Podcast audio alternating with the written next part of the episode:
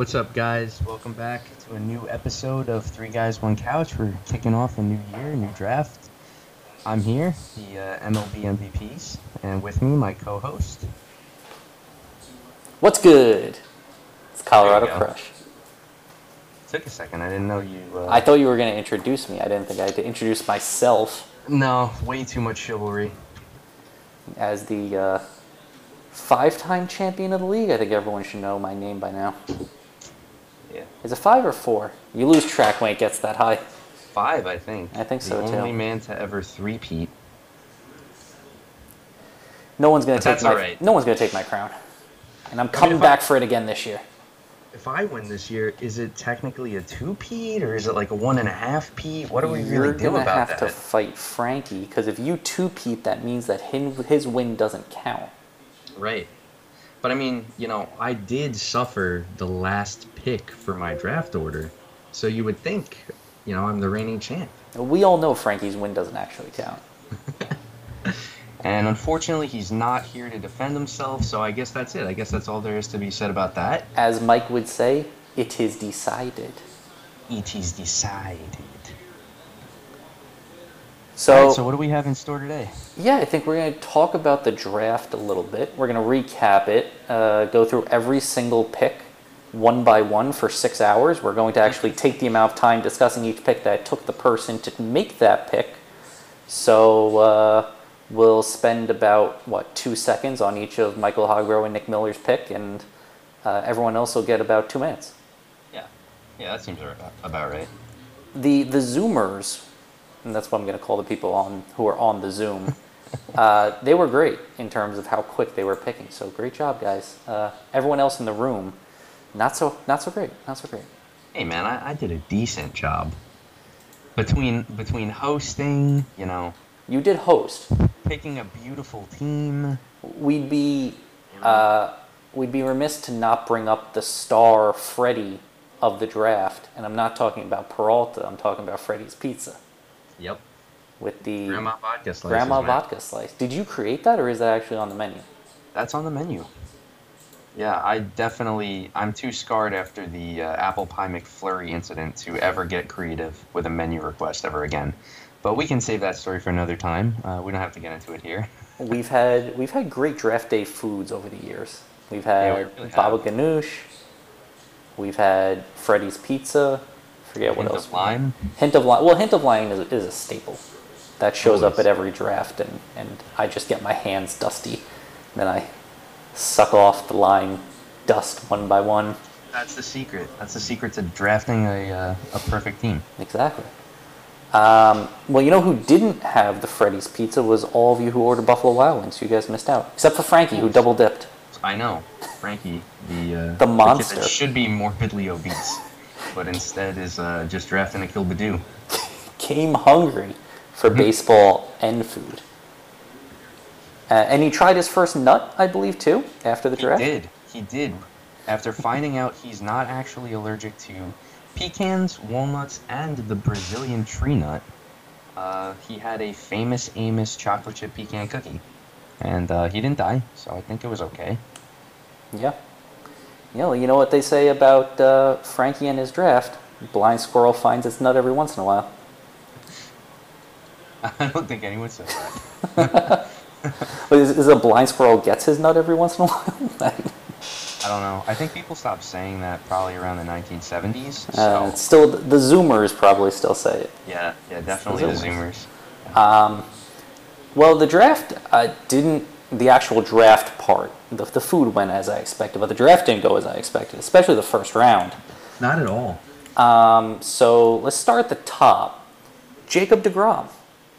Yeah. Um, I think that was like 50-50 there. I think it was a great pick. Yeah, it was a great pick, but um, I probably would have guessed he was going Cole, just because he's a Yankee fan. But you can't really go wrong with any of those three pitchers there. I don't think personally. Well, the question is, does Jeff's Yankee fandom come before spiting Galembo? And I tend Yeah. to think no. It didn't. It didn't. You know, I didn't know. I didn't know the answer, but it definitely didn't. You kind of want to see Galembo suffer more than you want to be happy. for sure. Seems to for be sure. the thought. It was fun watching him. You know, be sad about picking Gerrit Cole, and now every time he gives up a homer, you know, it's going to be just that much more pleasant. We all felt so bad about him having to pick Gerrit Cole. All I of us who are at the end of the draft. I know, me at the 11 watching 15 pitchers go off the board. Um, I mean, the, the start kind of went as expected, right? The top three pitchers, there's no surprise there. DeGrom, Cole, Bieber. Uh, Right. Number four, I think this was a bit of a surprise. Mike Trout at number four. Definitely a bit of a surprise. I think before the draft, you and me talked a little bit about this maybe being the hardest first round place to pick, just because there's a clear tier with those top three pitchers in our league, and then after that, it's kind of unclear who who the next guy is. And I think Hogro probably did, you know, the safe thing here, and just locked up Mike Trout, you know, monster hitter, one of the best to ever play the game and didn't have to worry about you know which pitcher to pick out of a hat and hope that that one didn't get hurt or you know didn't bust this year.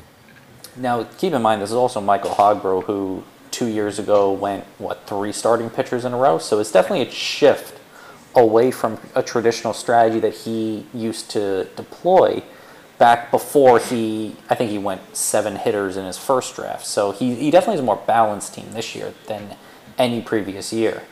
Yeah, Um, that's a good point. but I do wonder why Trout, right? So the way I kind of view it, there were a couple of big hitters there: Trout, Betts, Soto, even throw Acuna in there. Uh, I wonder why Trout over the others. There has to be something Yeah. about him. I think it's probably just the track record. You know, it's Mike Trout, and it's also pretty fun. I would imagine. I've never gotten to pick Mike Trout, but Yeah, I same. think you know it's like the Kershaw factor from like you know five six years ago. It's like even if he's not gonna be number one, he has a good chance to be, and you know he's gonna be good. And it's also just fun to be able to say you have him on your team. Yeah. Into uh, St. Mark's Sly Sleepers go to Lucas Giolito, uh, returning back to that team from last year in the shortened Yeah. season. Even though Daniel didn't make the playoffs last year, Daniel going back to the same player. And he tried to trade him. I don't know if you remember. He did try tried to trade him. a, a three-way trade. You know, he wanted to give up Giolito. So that three-way trade actually would have ended up working out well for everybody. I don't know who would would have worked out best for, but it was it included Giolito, Machado, and Trea Turner, all who had ended up having great Yeah, end of the years. Yeah. Um, so that would have been a fun trade to do. Uh, alas, never came to fruition. Uh, into my pick at number six, where I took Max Scherzer, which I think was probably a surprise for some people. I think yeah, this was definitely one of the first big surprises. I think I've had a couple people text me that they were surprised that you went oh, Scherzer. Oh, did you? Did you? Yeah, I think because you know going into the year, the rankings from a lot of websites don't have Scherzer in this spot, but I do like the pick. You, you know you know why? Because I'll, I'll give you a little bit of secret, and don't tell anyone else. The rankings suck. don't tell Yeah. anyone that, but the rankings are hot trash, and I'll trust my my rankings. And as Mike says, I watch him. Scalembo says, "Did you watch the game? Because I watched him, and Edwin Diaz sucks." um, but no, I look Scherzer. I think, uh, and it's a general theme that I had coming into the draft is I thought that people were going to overrate what happened last year.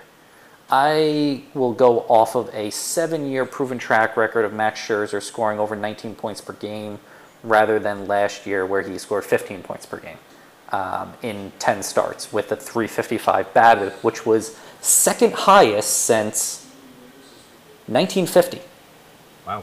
among qualified stars. Now, obviously, to qualify, you needed fewer starts last year than any previous year. But uh, yeah, I'm I'm all in for for a bounce back. Uh, I don't see a BABIP that high for a pitcher with the 33% ground ball rate, and I'm I'm in on Scherzer being back, baby. Contract year. He's pitching his little heart out. He's pitching both his eyeballs out. Um, so I'm I'm all in on Scherzer bounce back here.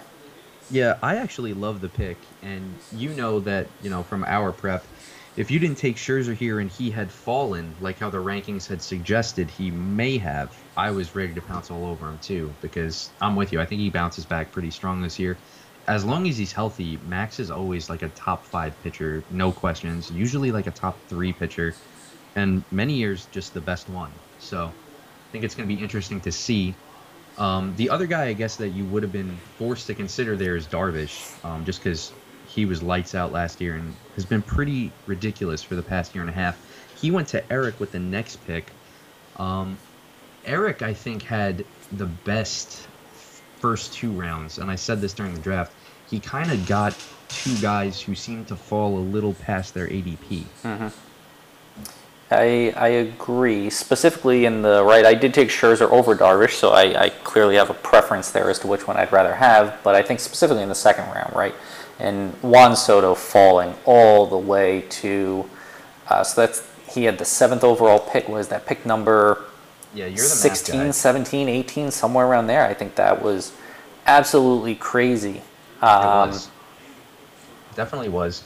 I mean, you had noticed this after we were, we were done drafting, but the first seven teams up to Eric went one and one Yep. through two rounds. Yep, one and one meaning one pitcher, one hitter. Right. Four of the next five went two pitchers in the first two rounds. I'm the only one who did not. Yep. Um, it was definitely a super pitcher heavy front to the draft, more so than we've ever seen. We say that every year, but this was really, I think, the most extreme version. Yeah. If you look, there there were only two hitters taken in the first round. Um, even a guy like Lucas Castillo, uh, Luis Castillo, going ahead of Betts and Soto. Um, and then in the second round, Soto falling. People choosing Flaherty. I chose Kershaw, Woodruff, Maeda, and even Lance Lynn went ahead of Juan Soto, which in just about any other league, I think would be criminal. Um, but in our league, you know, it kind of makes sense if that's your strategy. Yeah, and I want to hear more about that strategy, right? Like, is it, you know, why, right? Like, why two pitchers over Juan Soto for those four teams who decide to deploy that strategy? Um, what What were your feelings about uh, Trevor Bauer this year? I know he's a pretty polarizing person, um, but even more so a polarizing player, right? He's pitching with one eye open. He's potentially told on himself that he was using a foreign substance last year. I mean, all that kind of together, and the fact that he got paid, and now on the Dodgers where they could limit his innings, I kind of shied away from him just in general. Yeah, I think he's definitely the pitcher in the first round with the most question marks, especially after he went to the Dodgers. Um, he signed a three-year deal. I know there's a lot of incentives, so some people think you know he's still going to have to prove it every year, but he's got a three-year deal now. He's no longer on a contract year, and last year in the shortened season, he had a 91% strand rate and a 215 BABIP. He had a 12.3 K9, which is way higher than he's shown the past couple of years. Before that, he's usually hovered around the 10, 10 and a half area. He did have a great year in uh, in 2018 with the K9, but Mhm. It was definitely an up year with a lot of things going his way last year. I'm not sure that on the Dodgers, where that division's pretty hard, he's going to have to play in Coors, and they have so many starting pitching options that he's going to pan out as well as his draft price would suggest this year. Yeah. I mean, most most websites had him, I mean, Fantrax at least did. They projected him for the fourth best pitcher. yep. Um, and Pitcher List, I think, did before he was traded to the Dodgers. After that, I think they docked him down five spots to the nine spot. But Bauer's definitely a guy that I was relieved that I didn't have to consider because there's so many question marks with him. He's a guy that if he's there for you, right, you might have to take him just because there's a gap between, I think, him and Kershaw, for example, who I ended up taking. But you almost feel like if you take Bauer, you could be digging yourself an early grave at the draft. Yeah, it's very much going to depend on is it the Bauer of last year or is it the Bauer of two years ago where he was really, I, I, to use a pitcher list term, kind of a Toby, where he gave you a lot of innings, but they weren't necessarily always of the highest quality. Yeah. Uh, going into Aaron Nola, Aaron Nola is such an interesting player because I don't think that he has the upside that a lot of the other pitchers in the first round necessarily have, but I think he does have a higher floor where three of the last four years he's been extremely stable with a low to mid threes ERA, but he hasn't shown necessarily the ability to, and I don't think he has it, to jump into, let's say, like the top five pitchers on a, over an entire year. Whereas I think some of these other guys going on here, right? Like we talk about the upside with Bauer. I don't know if Nola has it, but he definitely has a higher floor. Right. Um, the thing with Nola, I think that everybody always points to is the fact that he's an innings eater. If he's healthy, they're going to put him out there. He's one of the few pitchers this year who a lot of places project to pitch 200 innings. And if he does pitch 200 innings, that's invaluable um, because this is going to be a weird year with a lot of guys on innings limits and just the fact that everybody was cut short last year. It's just a I don't think pitchers have ever experienced this before, going from you know a 70 inning season to now having to throw you know 150 to 200. It's it's a big difference. Yeah, I, I definitely agree with that. I did Um, think that Nola was the correct pick there, though. For the record, um, I would have done the same thing at that spot. I yeah, I, I, I agree as well. If you look, it really depends on if you're trying to go hitter or pitcher. Um, Yeah. I think he was probably the best pitcher on the board, um, but I wouldn't have blamed anyone for going one of the other big hitters that are on the board at this point. Definitely. Uh, moving into Luis Castillo, who's interesting, right? This was probably the biggest reach in the first round, as you said. Yeah. Not someone who typically goes in the first round, and probably, a, in my opinion, a surprising pick from Jeremy. Not necessarily in a bad way. I think it may have been the, the right pick if he was looking to go pitcher, because Castillo was downright dirty last year. Yeah, I also think it was the right pick for a pitcher. I thought he was the the best pitcher on the board at that point, but um, kind of like you know a difficult pick to find because I think Buehler was projected uh, ahead of him in Yep. terms of ADP, and I'm not sure if Kershaw was or not. I think Kershaw might have been just a little behind, but still to uh, to pass up on Buehler, which a lot of websites have you know pretty high. I think Pitcher List has Buehler you know six or seven. I think um, seven right now.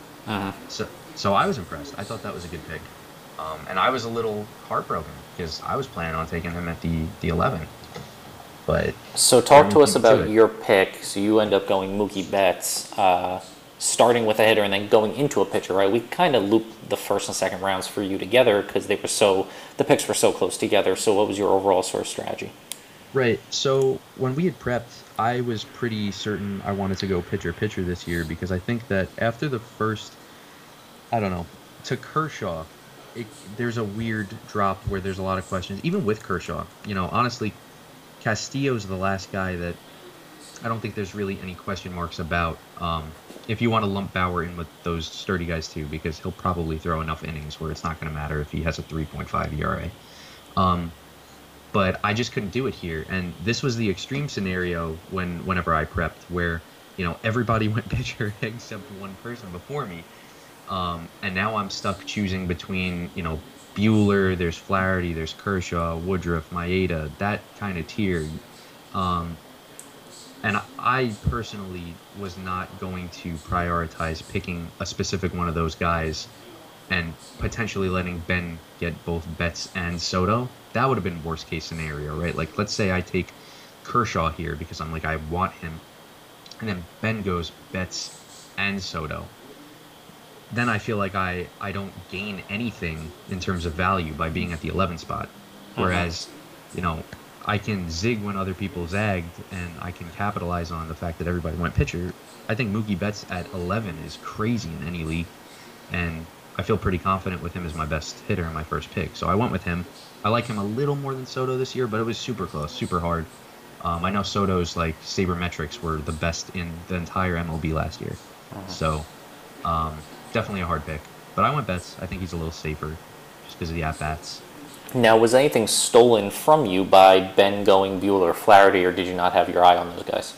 Nah, so I'm terrified of Buehler this year. Um, I think the websites are really high on him because of the talent, but I think most places also acknowledge Buehler's probably going to be capped at around 150 innings this year. So while I don't necessarily know that Buehler versus Kershaw, you know, one is better than the other, because Mhm. Kershaw might, you know, also throw 150, 160. Um, Ben took Buehler, and I was happy to get Kershaw in in the uh, the second round. Flaherty's never really a guy that I'm into. I know he had one really bad start last year, and a lot of places said if you take that out, you know, his numbers obviously get way bet way better. But um, I was pretty happy because Kershaw would have been the next pitcher on my board. So Mhm. I got Betts, and then Kershaw was still there for me, so I I grabbed him, and I was pretty happy after two rounds, considering all the pitchers that had gone. Yeah, I think Buehler is someone who has been on Ben's team a couple of times maybe before. It seems like he typically ends up with him, so maybe he's a fan favorite. Um, curious again, right?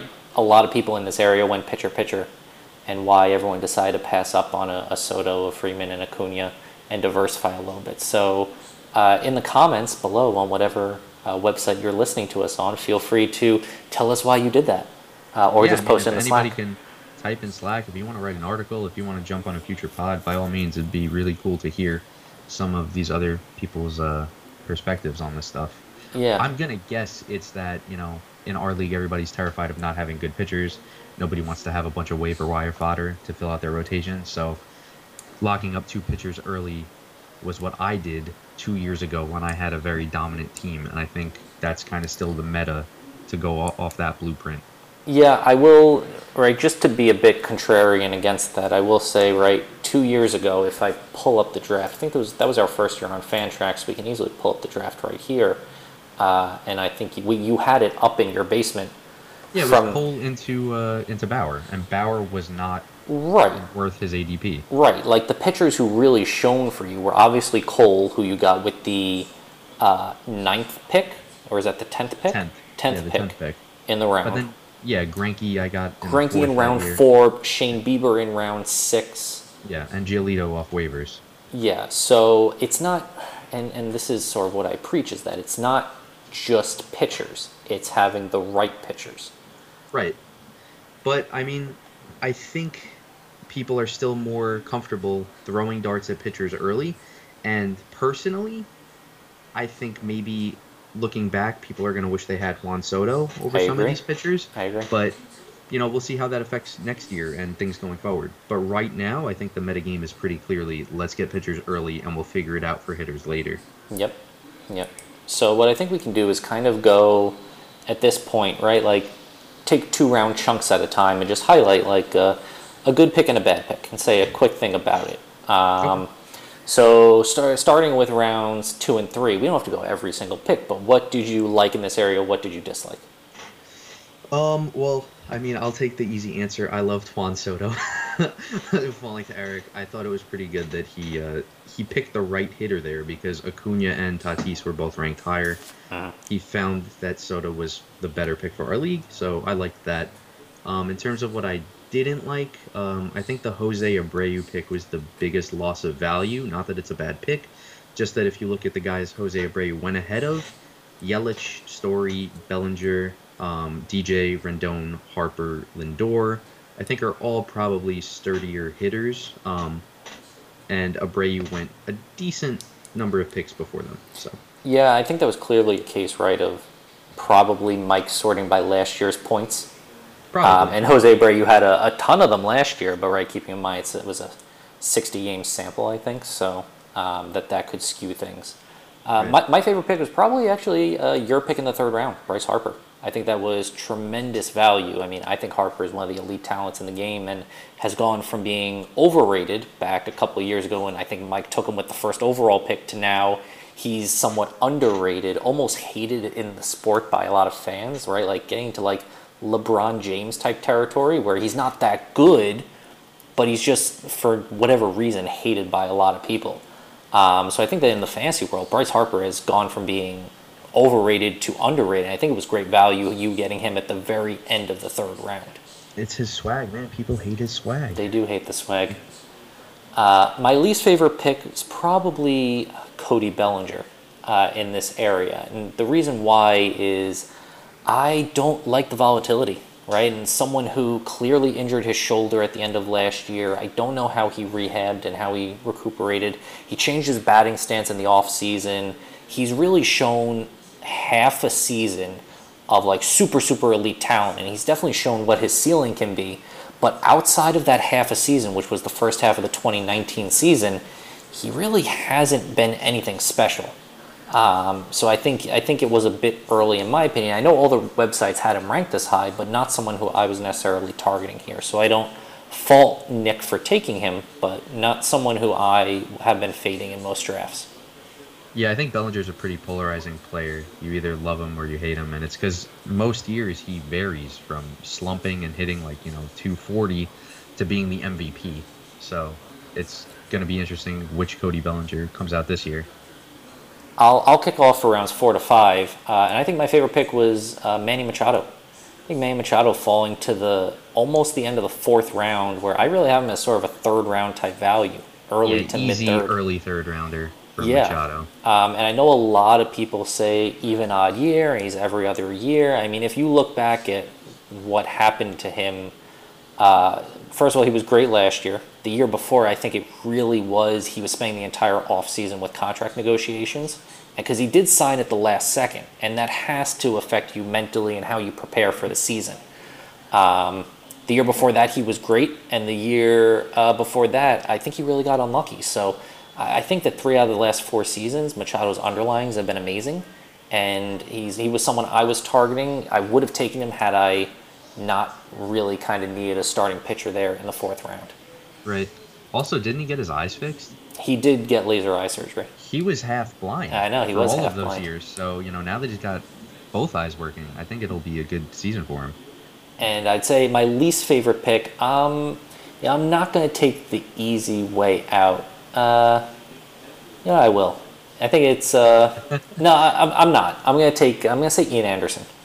Um, I think just as someone unproven, right, where we really have like half a season worth of data, and I think for Frankie, him being his third pitcher, probably a, a decent spot to take him.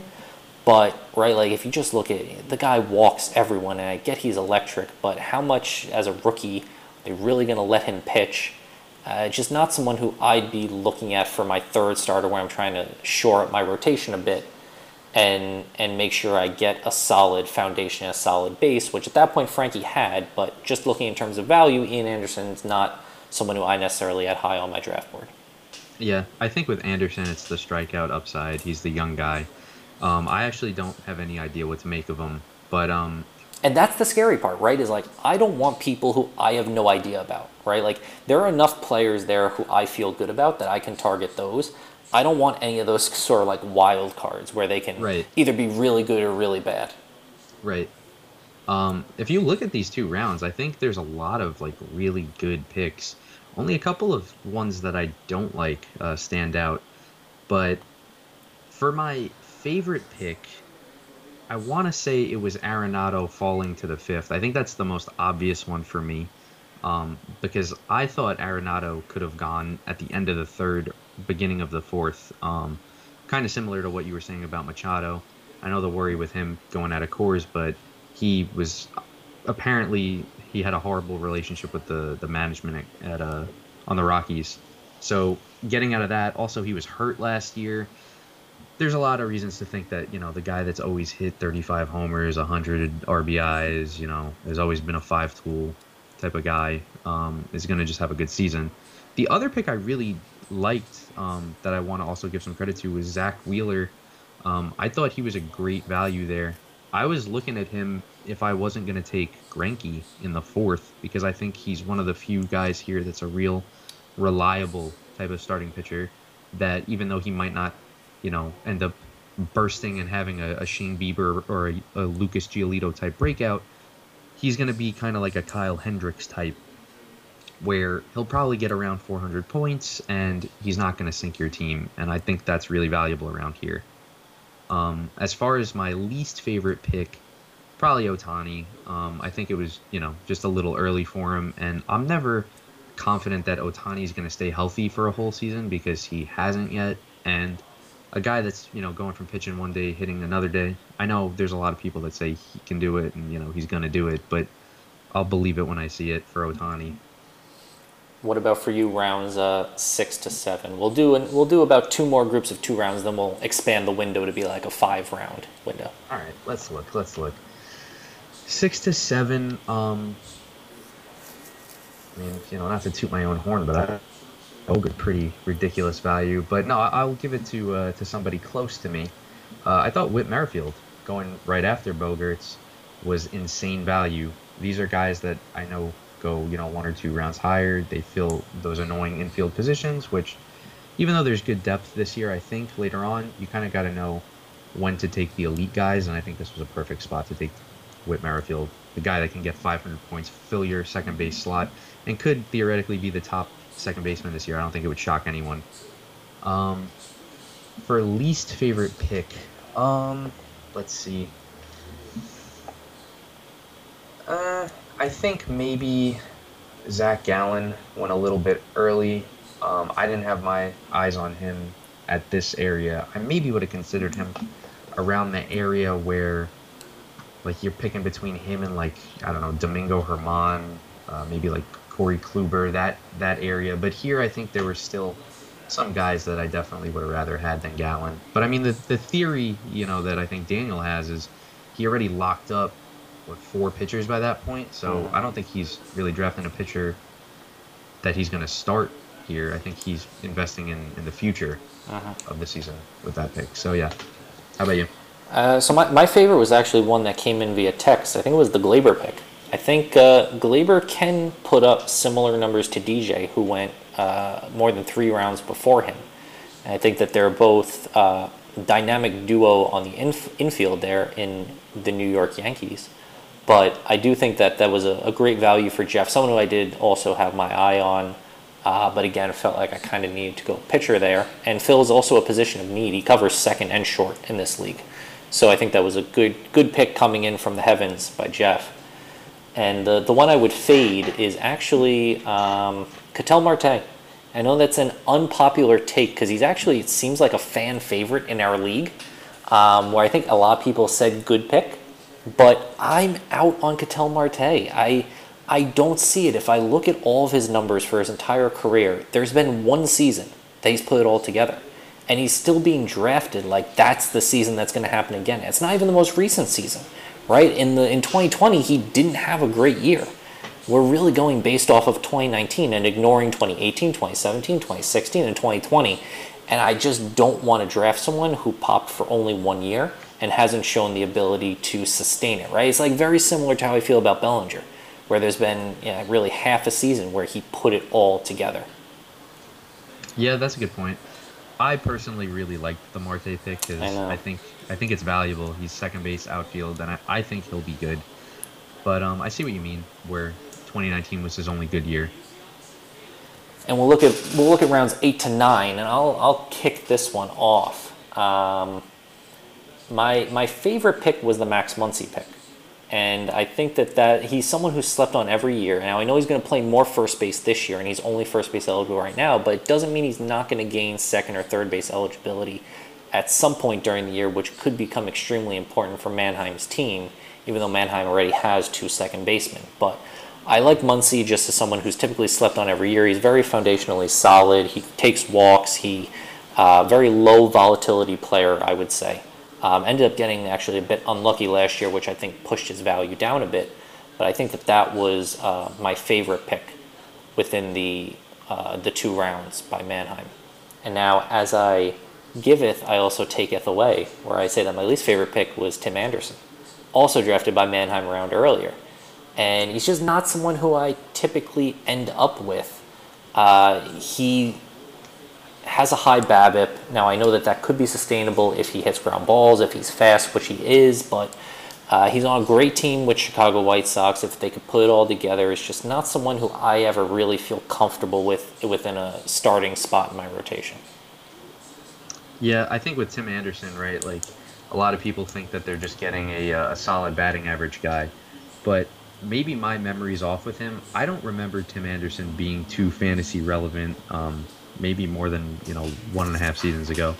So he's another guy I think with how you were talking about Ketel Marte, where I'm not sold that he's going to be an elite pick here. Yeah, so he averaged 3.3 points per game last season, 2.8 the year before, 2.2 the year before that, 2 the year before that, and 2.1 the year before that, which is when he entered the league. Right. So I kind of remember those low two years for Tim Anderson. Probably because Mannheim's probably had him on his team every year with Jose Berry. It worked out last year. But um, for for me, I think my favorite pick here was the Hoskins pick. Um, I thought it was a good spot for um, a first baseman to go, and I think Hoskins is going to have a nice points league value type year. Um, my least favorite pick, well, I'll be honest, I didn't really know who Ke'Bryan Hayes was for the majority of the draft, so I think it was probably a bit early for him. But another pick that I don't think is necessarily going to work out, even though it's an exciting pick, is Corey Kluber. Um, I know that he has the potential to, you know, go into a time machine, come out from five years ago, and be the Cy Young. But his velocity's down, and he's walking a lot of guys in the spring. And the Yankees might not let him pitch a lot, so there's just a lot of red flags there, where he got drafted as an SP4. I think he might just be a burden that you can't drop through most of the year. You have to just keep him on your team, and I think he might just be a frustrating player to own this year. Now let's expand the window a bit. So that was the end of round nine. Let's do uh, five round windows now. So 10 through 15. Oh man, that's you're, you're Uh, actually, let's do 10, 10 through 14 because that's uh, that's five rounds. Um, and I can I can say mine as I let you think a little bit.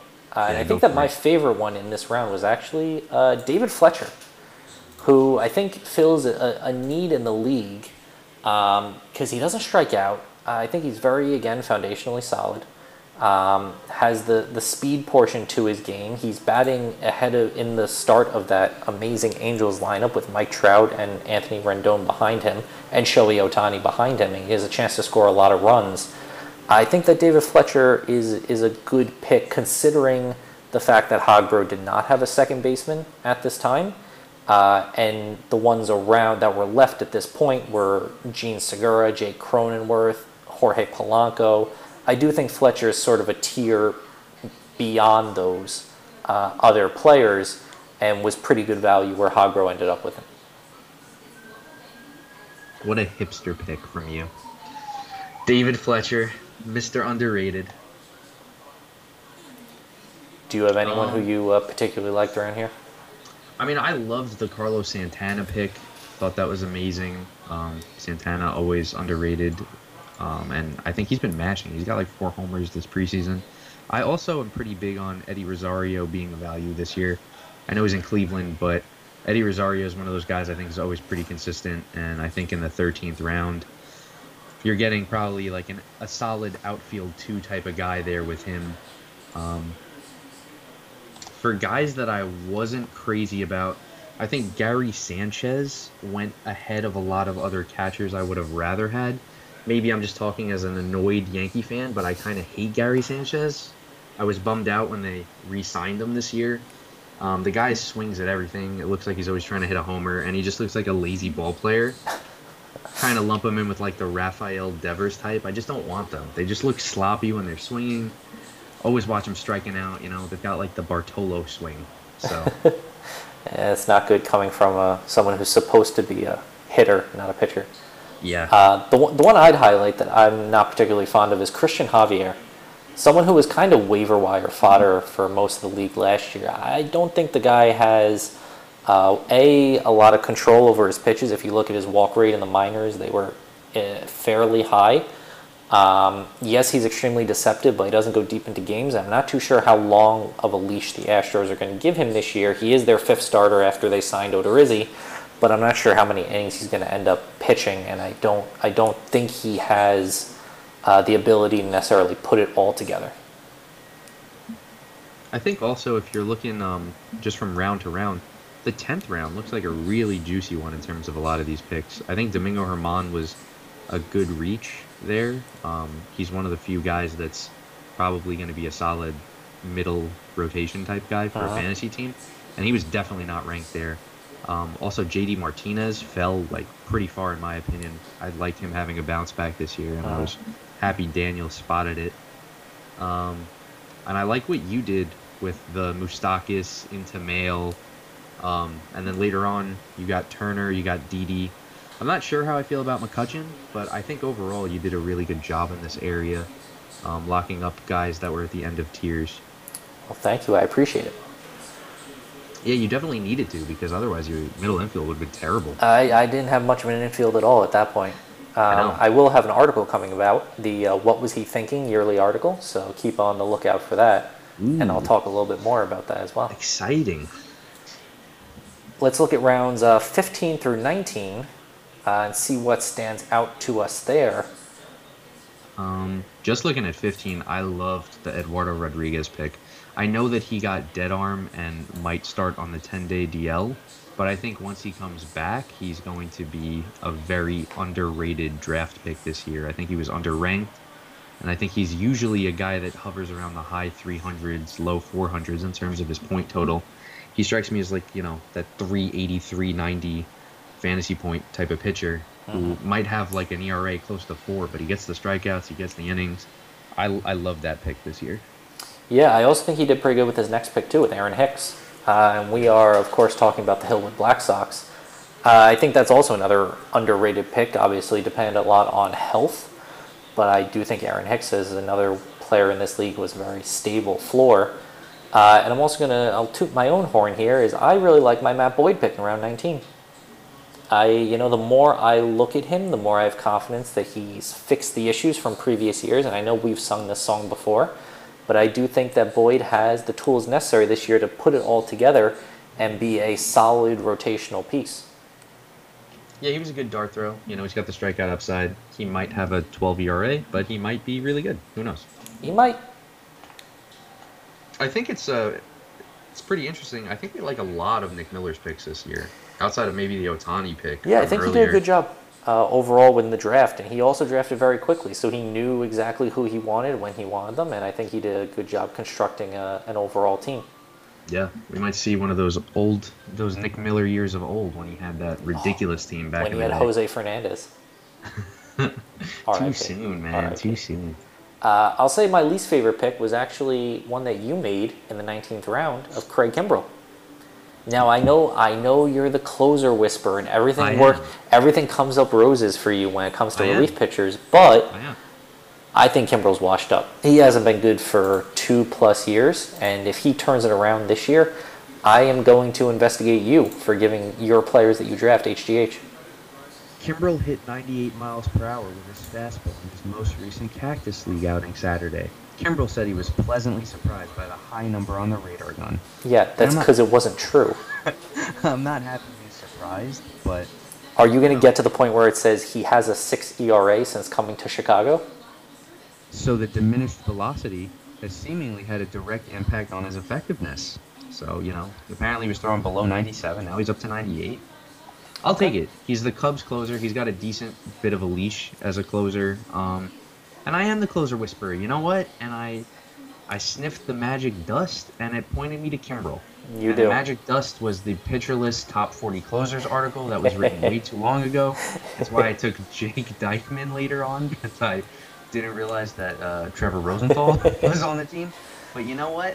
When Craig Kimbrel is a top 10 closer this year, you'll remember this moment.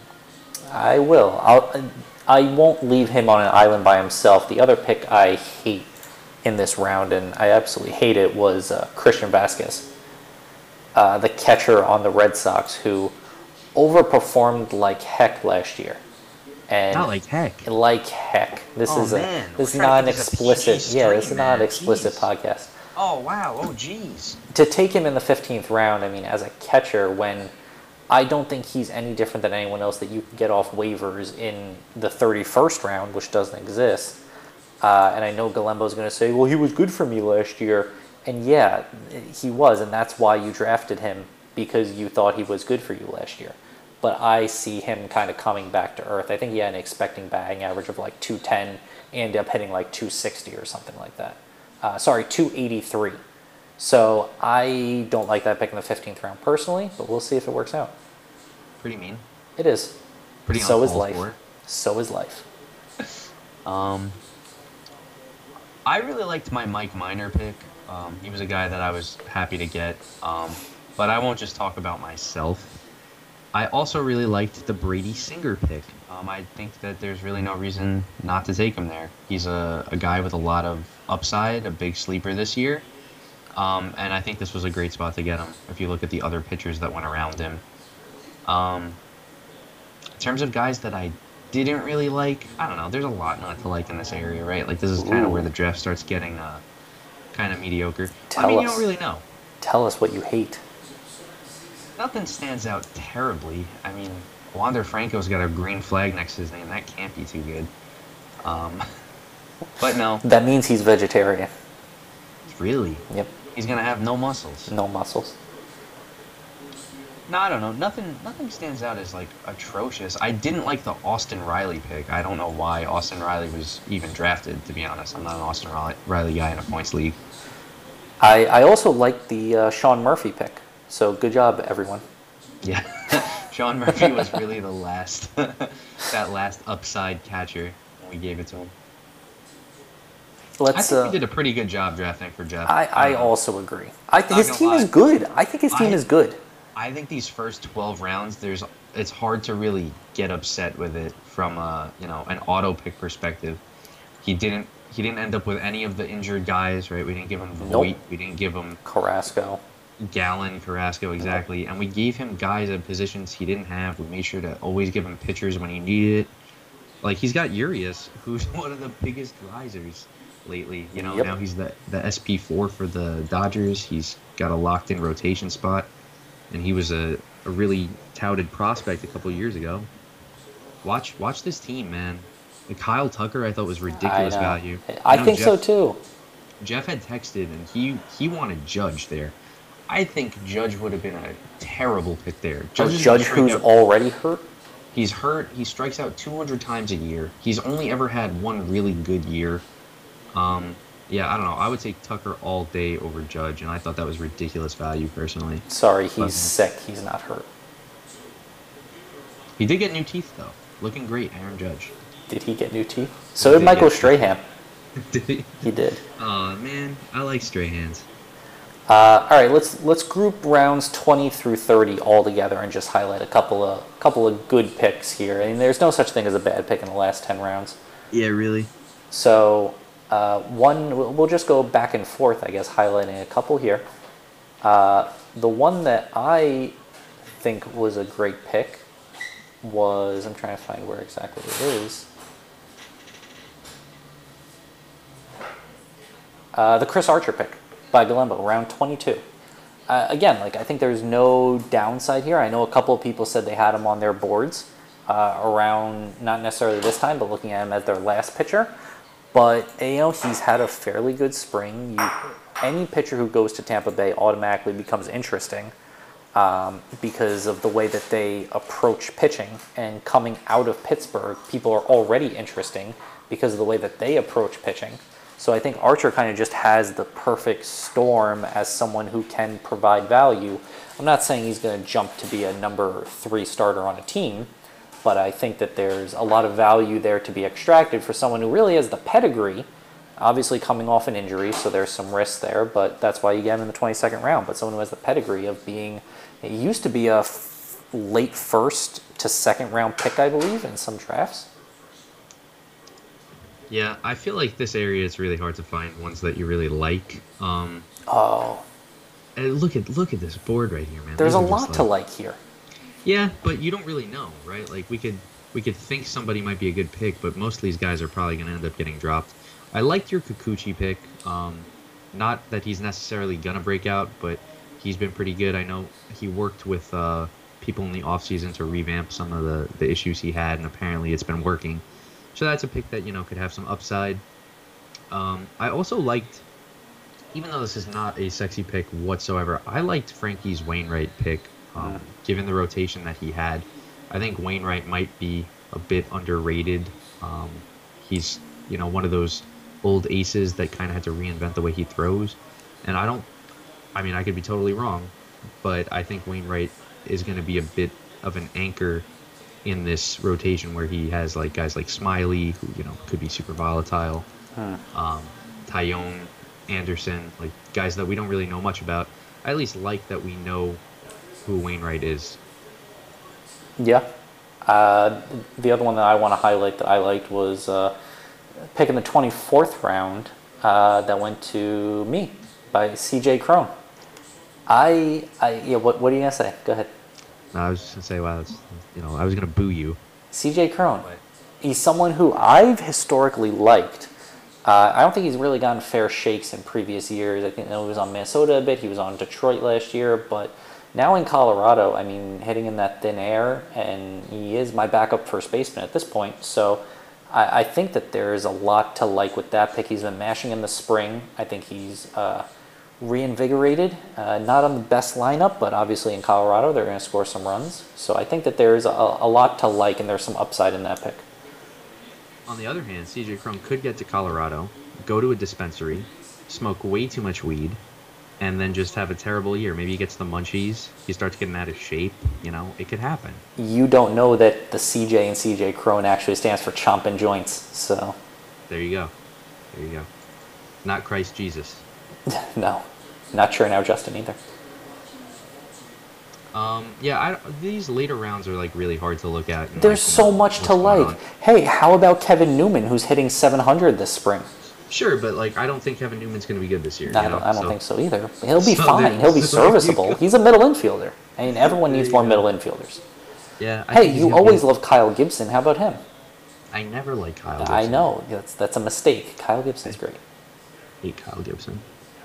Uh, I think we need to talk about one pick in particular. Yeah, just one. I think we're on the same page about this one pick. Uh, 29th round Hit a homer. Hit a homer today. has hit a lot of homers. He really has. So I was standing at the draft board, and I turn around, and Frankie's standing up, and he just makes this weird noise. I didn't know what he was doing, but apparently he was drafting Akil Baddoo. Gilbadu. Uh, I've never heard of this guy before. I really think this is the, this is the first pick in the history of the league in which only one person knew who this player was. Yeah, even even Hugs was like, Frankie, you finally did it. You drafted a guy I had no idea existed. And I think that's impressive. Akil Baddoo could turn out to fizzle and, and be irrelevant, but I think we always have to remember Akil Baddoo. No, he's locked on Frankie's team. Frankie can't drop him. He's he's going to be there through the finals. But uh, Akil Baddoo, uh, look, I, I have no idea who this guy is, but I mean, how does Frankie even find these guys? Is it just sorting?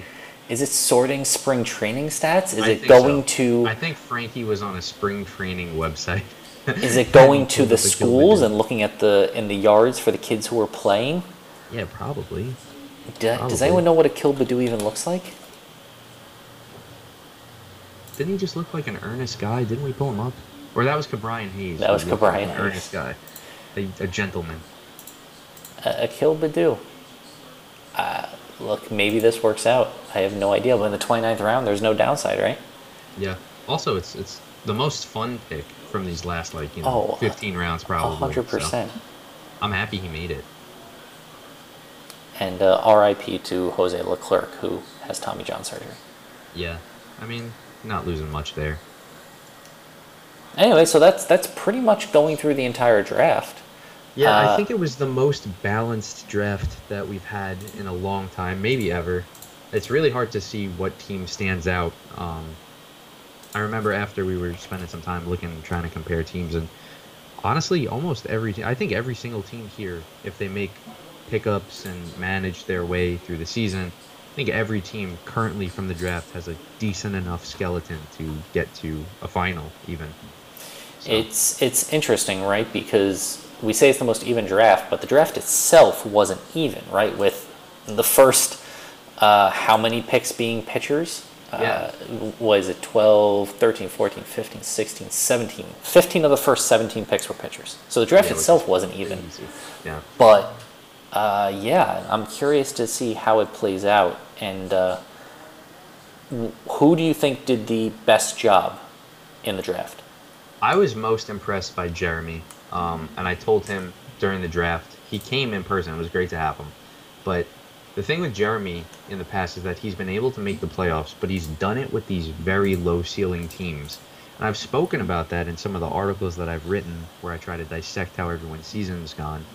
Jeremy, a lot of times, makes the playoffs and then has no firepower. Ends up going up against one of those super teams, you know, who are, you know, the three seed or the two seed or something.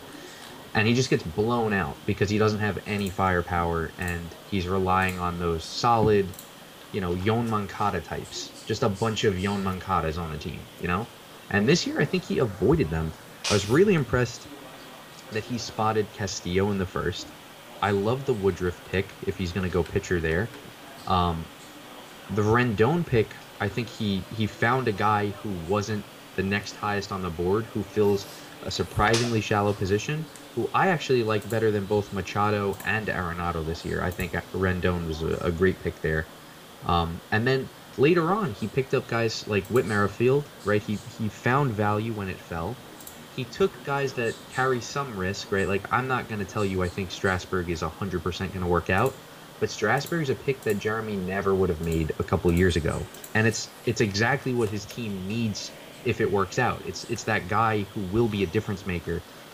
Because if, if it does work out, he could theoretically have three aces, unlike a couple years ago when I think he had like four SP4s or SP3s, just a bunch mm. of Toby type guys.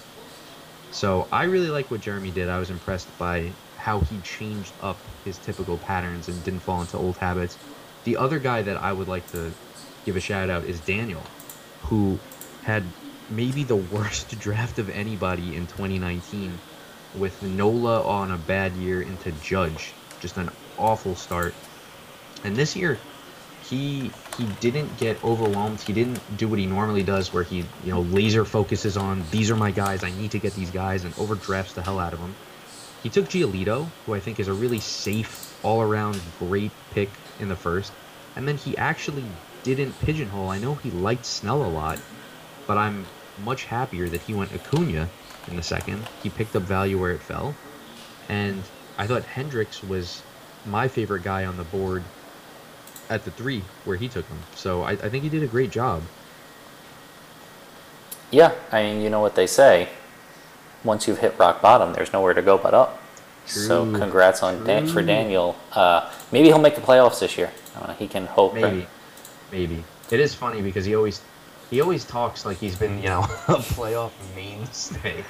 But I think, correct me if I'm wrong, the only time he made it was that very first year. I believe you're correct. Yeah, so I don't know. We'll see what happens. The the, the, team the team I want to highlight is I think Nick Miller. He did a great job crafting his team. We said it before, but I just look at some of these picks and uh, you know it's it never hurts to go back to back Asian with Hyunjin and Shohei Ohtani. Um, just I think that those are Hyunjin is look a favorite of mine. Um, I know you hate him because I don't hate him. No, you do, and you told I me it's because he was Asian. Yeah, I did. I did. I wanted to commit a hate crime against him. That's what I was going for. Now, I mean, I think everybody knows the story. It was Nick Miller's first year in the league. We got drunk in uh, in 20 Hawley Street, and I took Ryu. I think he was like eighth or ninth or tenth round. He was like a, a decent SP at the time I think he hurt his ankle a little bit. We found that out after the draft ended. And then the fatso couldn't put any weight on it for the rest of the year. And he just decided to sit on his butt and play video games all day. So I didn't like him. For yeah, for everyone listening, Lewis does not hate Hyunjin Ryu because he's Asian. Um, but I think that Nick did a, a, great job with a lot of his picks. I just look up and down his draft, and all I see is uh, great value at a lot of these picks. And I think that overall it makes a, a fairly a fairly solid team. And I think Nick Miller too has a good chance to push for playoffs. And there's a lot that's going to happen between now and the end of the year. But there's a solid foundation there. Yeah. Yeah, I agree. Any team uh, that you want to talk about on the other end, or you? Uh...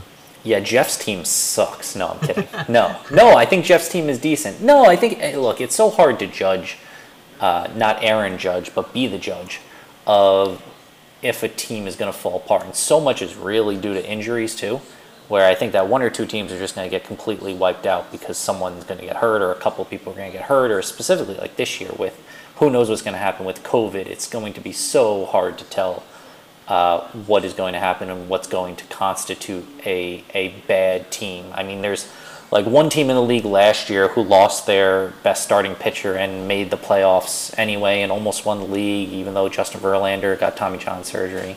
So, uh, not everyone can do it it's really hard to overcome, I know. Uh, but to those of you who do get hurt players, you could do it too uh, if you just try really hard. So I think uh, the gist of all that is that you're pussing out and you don't want to, you know, point the finger at anybody. I, on the other hand, uh, a hero of the league, um, somebody who, you know, wants to make it. I think we might have lost Lewis. He's frozen on my screen. Uh, the shakiest, uh, those top pitchers. I think Lynn, huge reach over Soto.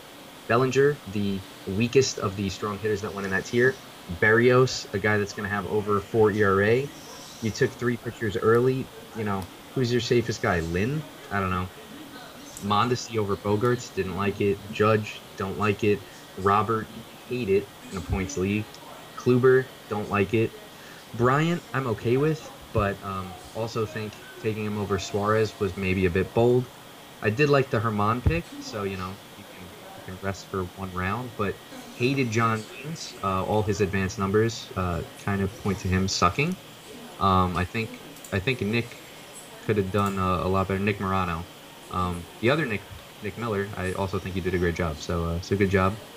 So it's funny, the Skype actually froze for about five to ten seconds before you told us who it was. And then it Ooh. just came back on you shitting on Nick Morano's team. Yeah, yeah. So it was Nick Morano. Um, I was saying I was going to call him out. I think you left a lot of value on the table at each pick. Um, I'm sure he'd, he'll excitedly giggle and want to disagree, and maybe we can get him on a on a pod or have him write an article in the future to tell us what he was thinking. But right now, I think Nick Morano probably my least favorite of the teams So the, the beings in the universe. So schedule still needs to be created. The divisions have been fully randomized. Um, I'll hopefully have the schedule up and running by tomorrow night, meaning Wednesday night. Um, but we did go through our first waiver period. I don't know if anything there stood out to you specifically outside of. I will remind everyone again who gets this far into the podcast. The rule is that we agreed not to pick up people into the IL slot. Not that, oh, wait, this can happen and I'll just drop them afterwards. Um, so, Eric, you've been warned, and the warning is not going away. Yeah, and we're coming for your balls next time, man. Like, you know, we're gonna cut them off. So just just be careful, man. Now, uh, I think the thing that stood out the most is that I think Daniel misordered his his waiver picks, which I thought was really funny, because he had one in for Jeffries for nine dollars and ended up getting who'd he get? He got Merrill Kelly for one dollar. Yeah. I'm pretty sure he would have put the nine dollar guy ahead of him, but I think you still have to rank in terms of priority the the guy higher, even if you have more money in. Um, but mostly these these waiver pickups were just Eric trying to add injured guys and What's new? and you, me, and Daniel trying to fill because we drafted an IL eligible guy. I think we all did a decent job. Um, yeah. Eric also drafted an IL eligible player. Well, two actually, but filled his holes with more IL eligible players. a class. um, but no, No, I- your guy's pretty interesting. Um, you picked up the the fourth pitcher on the Marlins, right? Yeah, so Trevor Rogers, who the, the name is so hard to remember because there's the brothers, the twins, Taylor and I think it's Tyler Rogers. Uh, And, they then used to have Trevor Richards. they used to have Trevor Richards, so it's really just a Trogers, Trichards uh, mix up there. But I, yeah, I really like what Trevor Rogers was able to do this spring, and I was really just going for upside.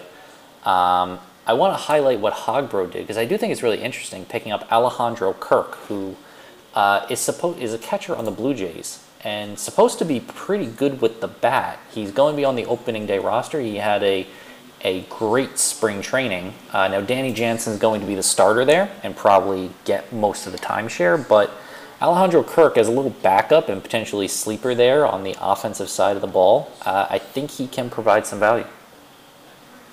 Yeah. I guess with catcher, it's uh, it's one of the better positions to have a guy who's not starting every day because you can just see when he does start and just plug him in.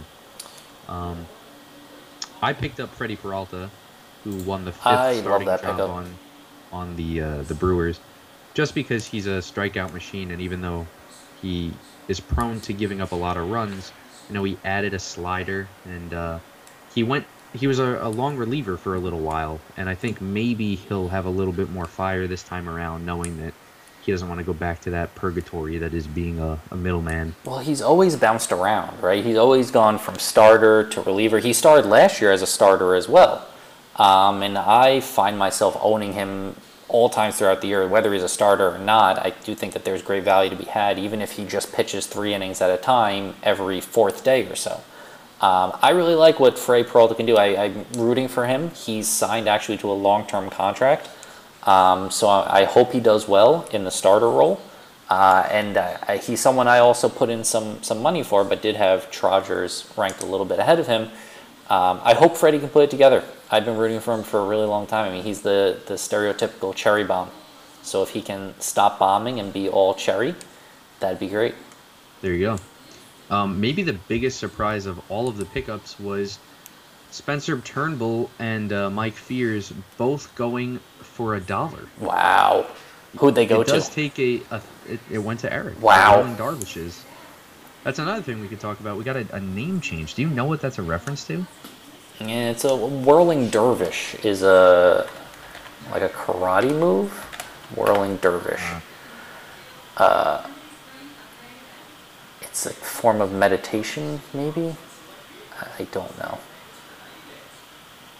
Weirdly enough, I like it better than Jose Tres Leches. So Weirdly enough, yeah, I did get text saying that Eric's name was not Eric enough. Yeah. Um, so I don't Daniel know. was He should, disappointed in it. yeah, he should Ericify it a little bit more. I think maybe we can help him with that. Add some corny puns to it. Yeah, you just have to add something to it. Uh, whirling, whirling Deverish. Yeah. He has well, Devers and he has Darvish. He could work something. You guys are you guys are brothers for a reason. With brains like that, look at what you can come up with together.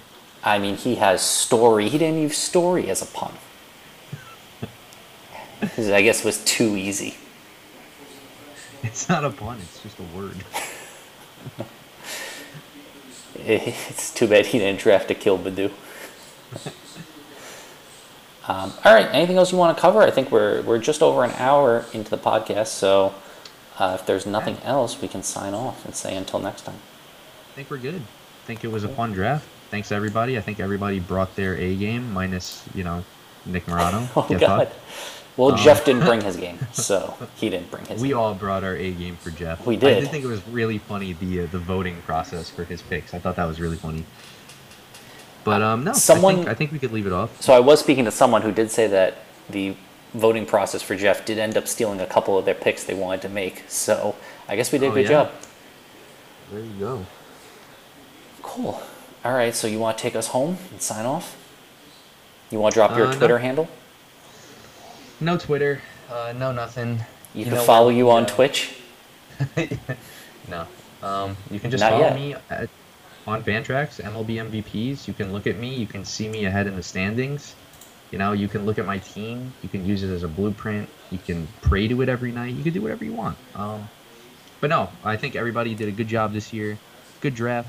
We did it in a, probably one of the quicker amounts of times, and uh, proud of everybody. I think everybody learned stuff, brought something new, and um, I think it's going to be a fun season. So I'm excited to see where this opening day takes us.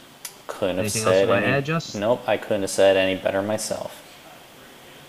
All right, man. Well, thanks everybody for listening. Hope you enjoyed. And uh, the new Among Us map drops on Wednesday, so everyone keep Yeah. that in mind. If anybody wants to play, well, let us know. We'll kill you in fantasy and kill you in Among Us. Hey. All right. Thanks for listening, everyone. We'll uh, catch you soon.